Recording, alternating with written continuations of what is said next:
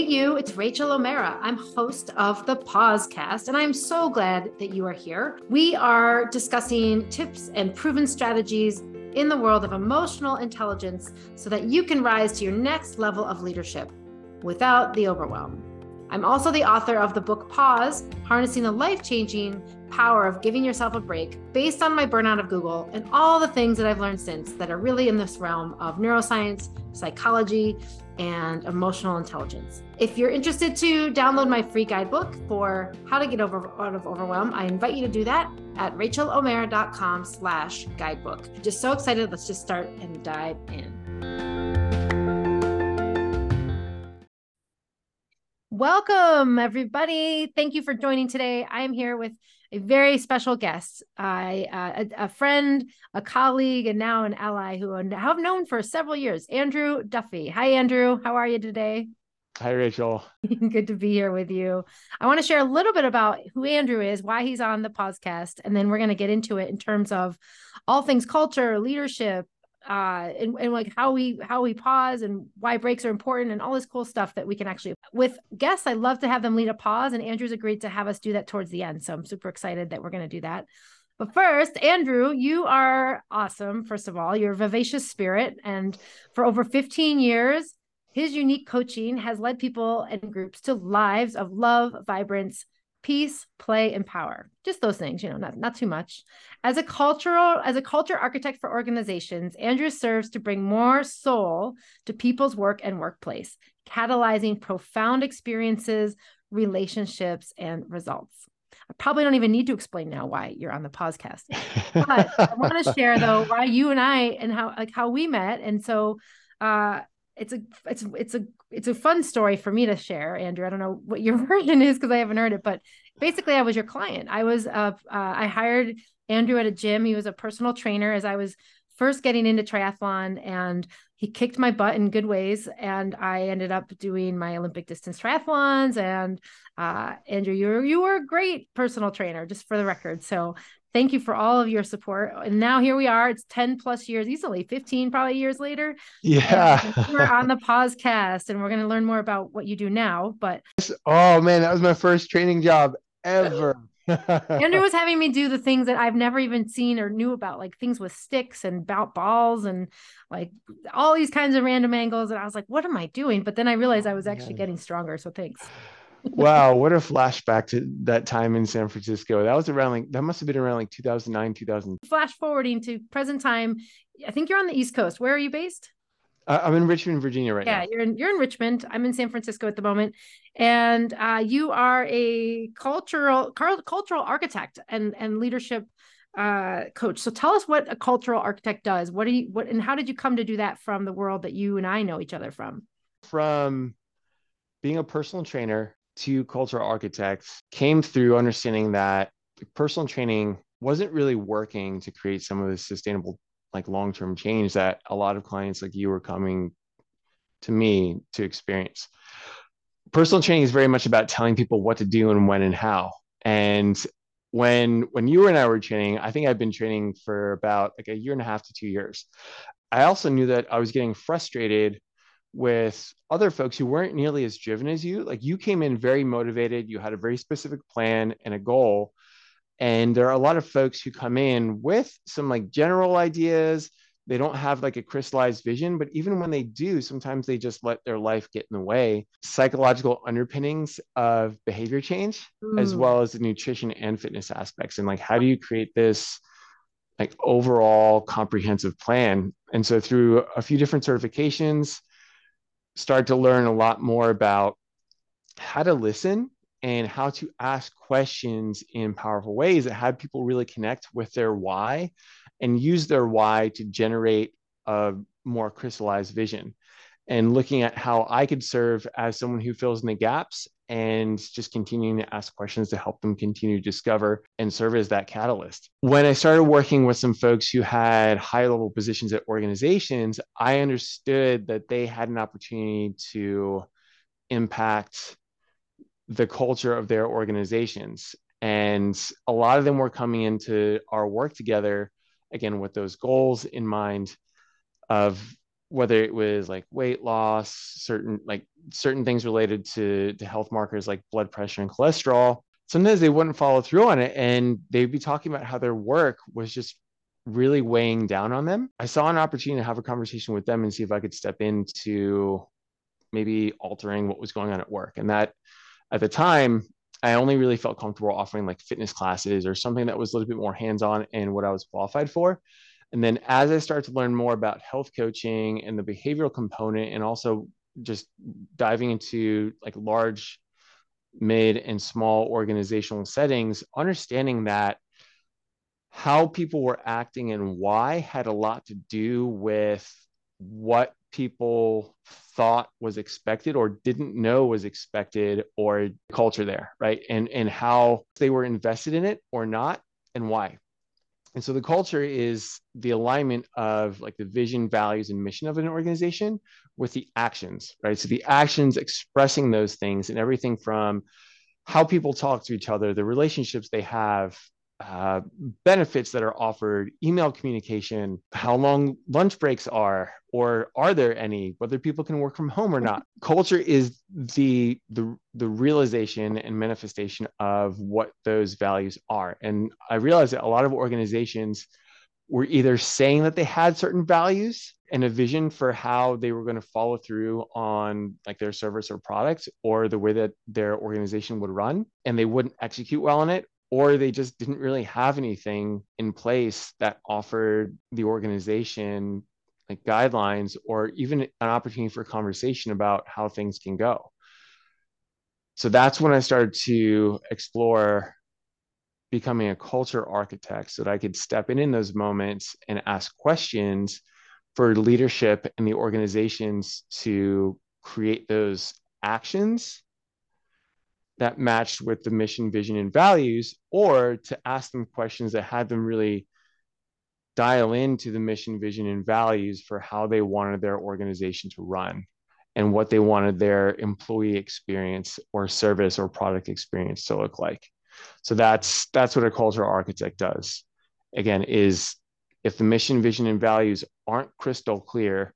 Part so if they don't have the vision, mission, and values uh, put out, then you help establish that.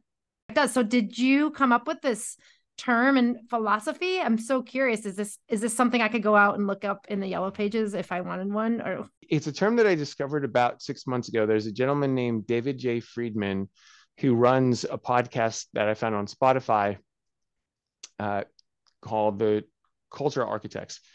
And there's another gentleman named Daren Martin, D A R E N Martin, uh, who's based out of New Orleans. He's the brother of someone that I met here in Richmond who calls himself a culture architect as well. And so I started to see the term thrown around, and it just made sense for for like what I'm doing to I like to identify as that because I'm working in the culture space and an architect doesn't create the vision but really listens to what people want to see and and what they want their experience to be like and then offers guidelines and then refines things based on the conversations to create a blueprint right? Yeah. Of what things can look like and then also having it be flexible as things start to build because when you start to build things in real life just like you do with like a like a house right? So if you have architectural plans and all of a sudden there are some issues with it like the architect has to be flexible and work with the builder right? In this case i think the builder is very much uh, like very much like part of the organization or the company. Um, and just having those conversations about okay like this doesn't seem to be working because sometimes it happens right? Like people will try things on like a, a, new way of doing things and it doesn't necessarily fit at that time and so then we just pivot. But as long as there's a strong foundation based on the mission vision and values and some really like core habits and and ways of acting then things are are off to a great start. Yeah and wow this is exciting. So not only is it something that i feel like the world is is hungry for right? Where many companies maybe they're coming out of covid they're trying to figure out what is our culture now? How do we mm-hmm. how do we navigate in a weird world now where there might be people remote and people hybrid and people at work? Plus it, that makes it harder. My sense is it makes it harder. Mm-hmm. and and establish a culture that is fl- like fluent and fluid for what's needed in that in that company because we're all we're all going to have unique needs and i think that's a great summary vision mission and values and it's it's exciting to hear that that's actually a, a term and and there's there's like thought leaders in the space and and you're part of that movement and I feel like it's overdue and and what a cool way to contribute now right? Raising your game of leadership from the the more physical training side to aspects in in culture and architecting that creating the blueprints which is awesome. I love that. So bringing this back to leadership right? So thinking about you know we're all we're all in our own stews of culture in our own companies and and doing things. So you know as a as a leader whether i'm a manager whether i'm an individual contributor or just someone who's in the culture like what do you what would you say are things that i can be kind of helping with or contributing for so that i can that i can move a culture forward in this way where it's like my vision the vision and the values and the mission and the actions are kind of getting in alignment or or like like where do you start i guess That's a great question. It, uh, what I've learned is that it really depends individually on the organization and the role and the person. I, have had the opportunity to work with a very large insurance company based in California that has, I believe, close to 8,000 employees now. And the way that their leadership handles things is different than the folks who work directly beneath them. They also have call centers, operate a lot differently than the folks in the legal department. So there are so many different ways for people with even in just that organization to think about how to approach culture. More often than not, the culture isn't working for a lot of employees in some kind of way. It's one of the reasons why people end up getting burnt out and leaving organizations is because there is a cultural misfit. The recommendation that I have is like no matter what role you are in, no matter how new or how seasoned you are, now is the best time to just share something with someone that you work with. It could be someone who's working beneath you, alongside you, above you, whatever it is. And typically, I'd, I'd say approaching and having a conversation with leadership, like this, like the person that serves directly with you or someone that you have a good relationship with, and having that conversation. People who are in a position of power are able to make those decisions. But either way, just starting to create a little bit of motion and conversation so that things can start to change. Folks who don't think that they're in the best position to start to create some of that change end up doing so. And their team and leaders recognize them for that. And it creates a, an appreciation for that person for saying things that other people have been thinking for a long time too. So someone sharing something and having the courage to do that, if they have a sense of fear or if it just feels like the right thing to do, really can start to create a beautiful ripple effect. I can totally see that in a way that's a positive light where you wouldn't think that it's necessary. I think culture is super, super underrated as it is, right? Because it's the last mm. thing usually that gets on an agenda. There's a million things of companies trying to do or key key results to get for the quarter, whatever it is. And culture tends to be like the after effect or or just like right. what I'm hearing from you is actually it can shape everything from productivity to performance and uh, and trust right? And i know we're gonna work on that towards the end of this in our in our exercise so i'm excited for that. But it's, yeah. it's really critical for creating the a culture that will su- support all of us and move the company forward in ways that that maybe things like toxic culture would take it down or a person right everything you just said biggest concerns that leaders have right now is if there's a cultural misfit, right? If someone who's extremely talented doesn't feel like they are appreciated, if they have an opportunity to contribute in certain ways, if their engagement is lacking, right? Like, like culture impacts that experience quite a bit. So to reduce turnover and retain really top quality talent, having a cultural fit and a culture that people want to be a part of is profoundly helpful because top talent most of the time they actually like they they would prefer to work for an organization whose mission vision and values they really buy into and accept a little bit less pay because they just feel so at home and and and they feel fulfilled in what they're doing and when that happens and, and people feel like satisfied in their soul because they have good relationships right. with their coworkers and because they feel like they're doing something meaningful. The only things that knock them away from working for that organization usually is a life circumstance that they can't control. Like someone's, for example, like mom has cancer and they need to go move in with them, right? Or whatever it is, like something traumatic that requires them to like fundamentally have to shift out. So the the retention skyrockets and everyone just has a better experience when the culture yeah. significantly improves. So I have a pretty uh, interesting follow up to that because this would be my this is where my head goes. So I know there's a lot of folks right now who would probably think their culture could improve in some ways. Mm-hmm. Uh, people in my mind, are, like people coming specifically to my mind, are just people that I know who are looking for jobs and they don't like where they're li- working right now. So if that's you, like if there's people who are listening right now and they are like, well, what do I do to to actually get a culture even in my own company versus like going to look for one because then i got to start all over again right. where do i like what do i do if i feel like maybe there's micromanaging or i don't feel like i have a say at this company anyway why should i bother changing the culture it really does depend on the organization like you're talking about like having someone who's a micromanager like directly above you uh, a friend of mine had that situation in in his sales team. So he's he's relatively new at his organization. He's only been there for like a few months, and his manager was micromanaging him and the rest of his sales team. Someone said something to someone else on the team, and they decided as a team to share what they were all experiencing because it wasn't just the one person, right? And then they approached the the micromanager's superior and said, "Hey, this has been going on for a little while," and that that micromanager and the organization just decided to keep him but just moved him somewhere else just based on what his skill set was and what he was really good at so the conversation started something that didn't really create a bad situation. It actually led to the sales team now having a better experience and a better manager. And the person who was micromanaging is now has a role that better fits their skill set. Start having some conversations in places that feel comfortable and just start feeling it out and making it a regular habit to have those conversations because the more it's talked about, the more movement it's going to create.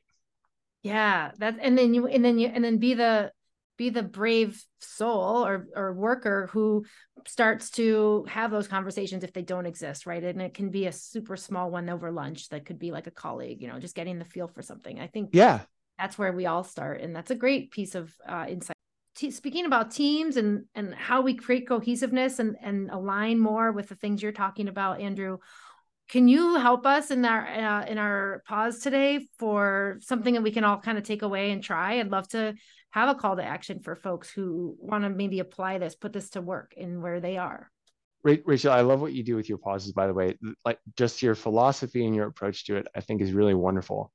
Take, taking the spirit of what you do and putting it in alignment with a lot of the work that I do, which has a lot to do with relationships. Relationships at work and especially trust in those relationships is paramount. It's oftentimes considered more important to have a high level of trust than it is to have a high level of performance within a team or organization. Because the more you can trust someone to do something, even if they have a, a mediocre level of performance, you know that they're going to be able to follow through on it, right? And if they have a high level of performance, even better. But if you, if you can't trust them and they have it like e- even a savant level of talent, right, in the like top one percent, if they're not reliable and you can't trust them, then it's really not as meaningful. Like they may not get the job done, and you can't trust that it's going to get done. So I think that building trust and relationships is really key for anyone on a team, especially leaders. I think a good pause that can help build trust is what I call a contribution pause. And that is thinking about someone that you work with or a team that you work with and what would absolutely light them up, whether it's expected or not. And if it's unexpected, even better but just knowing that it would be something that they would greatly appreciate. It could be something related to acknowledgement, or it could be stepping in to do something for them that would be really helpful for them, right? So, so the exercise is thinking about a person or a group, thinking about what that action might be for them and why it would impact them in a really positive way thinking about the structure of how you're going to support that action. So, is it an action that you can do right now If so, awesome. Go ahead and do it. But if it's something that's going to take a little bit of like planning or steps, my recommendation is find a structure like a calendar, post it note, whatever it is that's going to remind you to follow through on that action later if you're not in a position to do it right now. So, for example, like I'm not in a position to do something like uh, I'm going to use the example. Like I know that my my twin brother absolutely loves certain types of foods, right? He loves certain cupcakes from the spot in Richmond. And I'm not in a position to go do that right now. But what I can do is put a reminder on my calendar to go pick that up for him later and deliver it to him, right? And I know that he's going to be excited about that. I know that's something he's going to appreciate because I've done it for him before and it's worked out great. He's going to be excited all over again. yeah, exactly. So so thinking about like, getting into his universe and what's going to light him up and might be expected or unexpected. So I did that for him this last Saturday with a friend, and it was unexpected. Brought it by, and he really appreciated it. Aww. So, so so for so for the folks listening, so thinking about the person or group, what would light them up and why, and then putting the structure in place. If you can't do it right now, following through on the action. Right. So that's that's the four steps. I think the key there is the structure, like you're saying, where we have to have the structure there, just like in any pause, whether it's getting out of the house at 10 or making your bed or whatever it is, having having an invite, right? Calendar invite or some kind of regularity so that you can stay on track what, mm-hmm. whatever it is. So, you know, it's not about doing it often, it's about what works for you. That's the beauty of it. And what a powerful way to build culture because it's about more than you. And I could see any leader, whether you're a leader of a team or just part of a team, who could be that ambassador who can say, Hey, like, what if we did this? What if we tried honoring one person a month or a team once a month and celebrated them in some way and had a fun mm. time or, you know, whatever it might be? I've seen it a lot with mm. birthdays. You know, that was kind of our Google language birthday on the team. So once a month we'd have a cake, but it wasn't like really personal. I mean, we'd have cards and stuff, but um, what I think I like about yours is one layer deeper, where it's really personalized because it's that one person. And and how cool would that be if you could feel that appreciated at work? You know, I love that. Mm-hmm. Very cool. Way to build a team. Yeah, awesome. Well, thank you for that. Uh, you called it the contribution pause, contribution slash contribution break. So everyone can take that away as a an action item to follow up with. So thank you for that, Andrew. Is there anything else that you want to leave us with in terms of culture and leadership and just in terms of, you know, any other any other insights of wisdom nuggets you'd want to plug right here? Yeah, uh, that, that's a great question. So creating or changing culture takes time and there are there are a lot of organizations that like to do it in retreats right so retreats long term on their own have about a 20% success rate at creating some kind of change. That's not very good right? So like the roi on retreats is not fantastic but what i found is that doing regular intervals of every two to three weeks about 45 minutes or half an hour of something that can start to shift culture especially with leadership like that's one of the things that i, I, I do with leadership teams over the process of like six months to a year starts to create bite-sized habits and ways of doing things differently instead of having it just be this like big hey we're going to shift everything and here's how we're going to do it.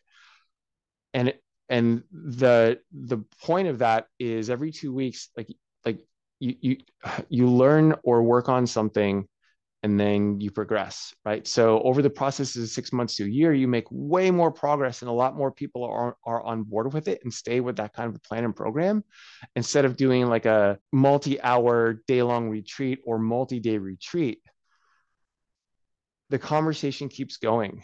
It's, you know, it's very similar to training for endurance events or any kind of sport. Like the, the most elite athletes in the world spend about 80% of their time in like a low level of of work uh, and working on skill and 20% of the time doing stuff a little bit more intense. I can attest but, to that. I can i can definitely accurate description. Yeah like the idea is that you're doing things more frequently and working on this technique and skill to where it becomes like like it becomes natural for you as opposed to just doing this kind of like big like boot camp style thing for a period of time and then like the benefits wear away relatively quickly So, mm-hmm. so, so my recommendation is that folks explore how to create that shift long term and do the bite-sized things and and and just like be patient with it, right? Like it does take time for cultures to shift. There's more resistance with certain people within organizations, with uh, you know, with just how certain structures are. So it does take time. And so for folks, you know, to just have the conversation and be patient and and just talk with leadership and teams about developing these small habits over time that are alignment with the mission vision and values. Yeah and then that's and then if you if you don't have mission vision and values you got to get those out probably first. Right. To create the aligned yeah. action. So for that these are all really great hot tips we'll call them where can we find you? What if people want to work with you? How do they get in touch with you andrew? Because i think you've got so much to offer my email is andrew at andrewkduffy.com. That's Andrew K. Like that letter K. Sure, duffy.com. And and also my phone number, which uh, uh we'll have in the notes as well. So those are the two best ways. And like any type of conversation about culture, any of the things that we've talked about on this podcast as well, happy to happy to explore. And Rachael, just really appreciate you for having me on here because I think a lot of the work that you're doing with leaders and having people take those pauses like to be more productive and have a better like life and work experience is really profound and powerful. And that's one of the reasons why we reconnected right? Like yeah yeah. Almost, I mean, almost, almost 15 years later because i like i saw on linkedin a, notification about some of the stuff that you were doing and it just like the spirit of what we're doing is so similar. Yeah. so I, I just really appreciate what you're doing in, in trying to create a wonderful experience for everyone yeah. So this is the culture pause, right? So if you're feeling called for how do I contribute to a culture pause or create that wave in ripple in my company, then this is this is the information that you need to know. And Andrew's your guy. So Andrew, thank you so much for being here today. It's totally an honor to have you here and so fun to, to reconnect again.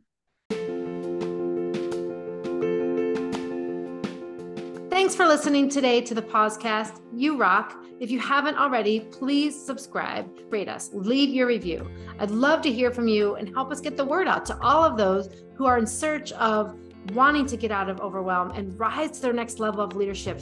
If you think this that you might benefit from these tools or know anyone else who would, just invite them to join us, share this episode with them, give them give them the go ahead, the green light, something that you found interesting, and I'm sure they will also Thanks so much for listening. Remember, sharing is caring, and I'll see you next time right here on the podcast.